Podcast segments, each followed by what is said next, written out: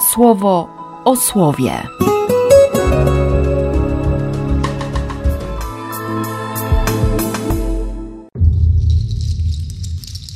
16 sierpnia, poniedziałek.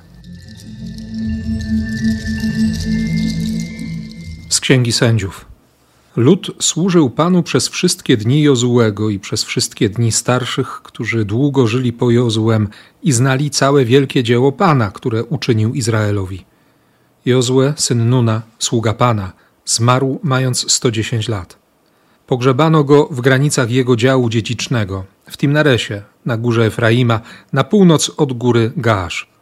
Gdy całe to pokolenie dołączyło do swoich przodków, nastało po nim inne pokolenie. Nie uznawało ono Pana ani jego dzieła, które uczynił Izraelowi. Synowie Izraela zaczęli czynić zło na przekór Panu i służyli Baalom. Zostawili Pana, Boga swoich przodków, który ich wyprowadził z Egiptu, i poszli za innymi bogami, czyli za bogami okolicznych ludów. Oddawali im pokłon i pobudzali Pana do gniewu. Zostawili Pana, a służyli bogini Baal i Asztartom. I Pan okazał gniew Izraelowi. Oddał ich w ręce łupieżców, także zostali przez nich ograbieni. Wydał ich w ręce okolicznych wrogów i już nie potrafili przeciwstawić się swoim napastnikom. Za wszystkie ich cudzołóstwa również ręka Pana była przeciw nim ku ich nieszczęściu, tak jak powiedział Pan i jak Pan przysiągł. I dopuścił na nich wielki ucisk. Potem Pan powołał im sędziów i ratował ich z ręki ich łupieżców, ale nawet swoich sędziów nie słuchali, bo dopuszczali się haniebnego cudzołóstwa z obcymi bogami. Oddawali im pokłon, a Pana pobudzali do gniewu. Prędko zeszli z tej drogi, którą podążali ich ojcowie, okazujący posłuszeństwo przykazaniom Pana. Ci tak nie postępowali. Gdy Pan ustanawiał im sędziów, to Pan był z sędzią. Ratował ich z ręki ich wrogów przez wszystkie dni sędziego. Pan dopuszczał do siebie ich wołania i jęki, gdy ich dręczono i krzywdzono. Lecz ilekroć umierał sędzia, odwracali się i znowu ulegali zepsuciu, i to bardziej niż ich ojcowie. Szli za innymi bogami, służyli im i oddawali pokłony. Nie porzucali tych swoich praktyk i nie schodzili z drogi swojej zatwardziałości. Z Ewangelii według świętego Mateusza. Wtedy ktoś, podszedłszy do niego, zapytał: Nauczycielu, co dobrego mam zrobić, aby osiągnąć życie wieczne? On mu odpowiedział: Dlaczego pytasz mnie o dobro? Jeden jest dobry.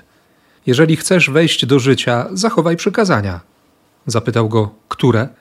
Jezus odpowiedział: Nie będziesz zabijał, nie będziesz cudzołożył, nie będziesz kradł, nie będziesz składał fałszywego zeznania, czcij ojca i matkę oraz będziesz miłował swojego bliźniego jak siebie samego.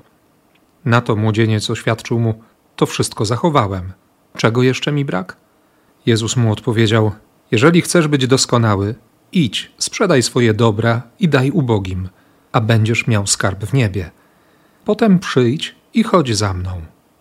Gdy młodzieniec usłyszał tę odpowiedź, odszedł zasmucony. Miał bowiem wiele posiadłości. Inne pokolenie. Inne zasady, inne reguły, inne myślenie, inne spojrzenie. No to akurat jest zupełnie normalna sprawa. Zmiana pokoleniowa przychodzi.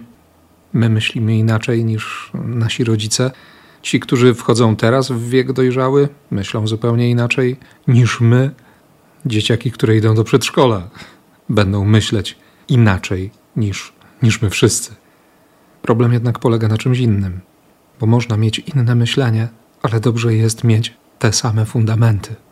A kłopot, który zaznacza Księga Sędziów w drugim rozdziale, dziesiątym wersie, polega na tym, że, że to nowe, to inne pokolenie nie uznawało ani Pana, ani tych dzieł, które On uczynił dla Izraela.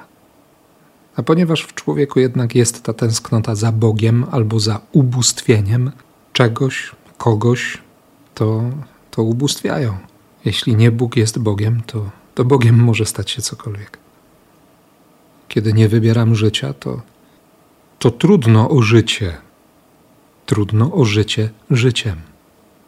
Stąd te wszystkie nieszczęścia, uciski, rozgrabienie, całej łaski, całego błogosławieństwa. No ale Bóg wychodzi naprzeciw. Powołuje sędziów. Sędziowie, którzy ratują, ale i sędziów nie słuchają. Dziwne pokolenie. Epoka sądu, czas osądzania.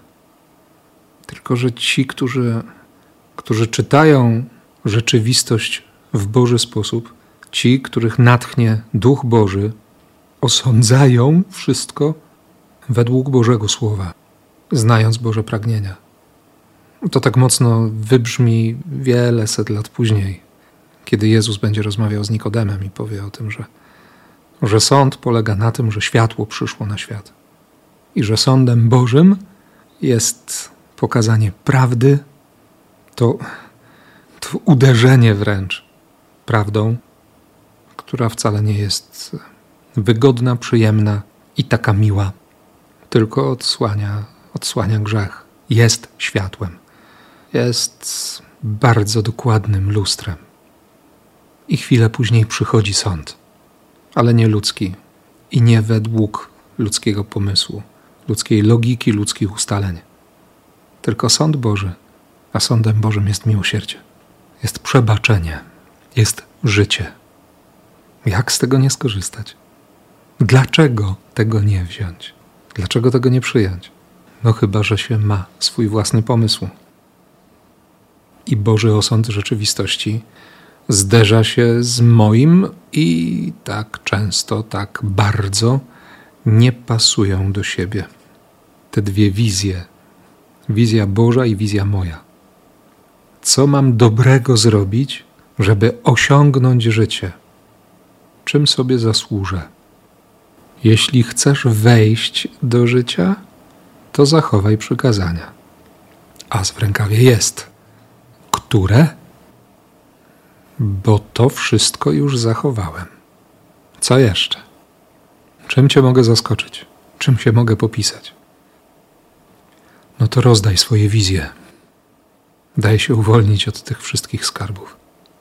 Powierz mi swoje relacje, swoje pragnienia, swoje tęsknoty, swoje zasługi. Daj mi to wszystko. Daj to wszystko ubogim, tym, którzy nie mają żadnych zasług, tym, którzy są wyprani z uczuć, którzy są tak poobijani przez życie, że, że już nic nie czują. No rozdaj to, co masz. I jest smutek. Bo Panie Boże, jak Ty mogłeś do tego dopuścić? Przecież jestem taki dobry taki porządny, taki prawie święty. A tu się wszystko rozsypało. Ono to zawsze taka dobra okazja, żeby wyciągnąć ręce i, i zdać się na niego. I znów poprosić o miłosierdzie.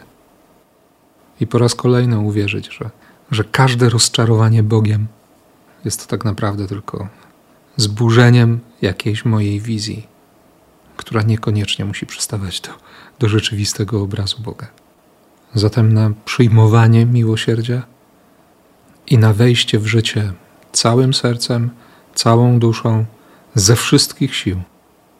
Błogosławię Ci też ja, w imię Ojca i Syna i Ducha Świętego. Amen. Słowo o słowie.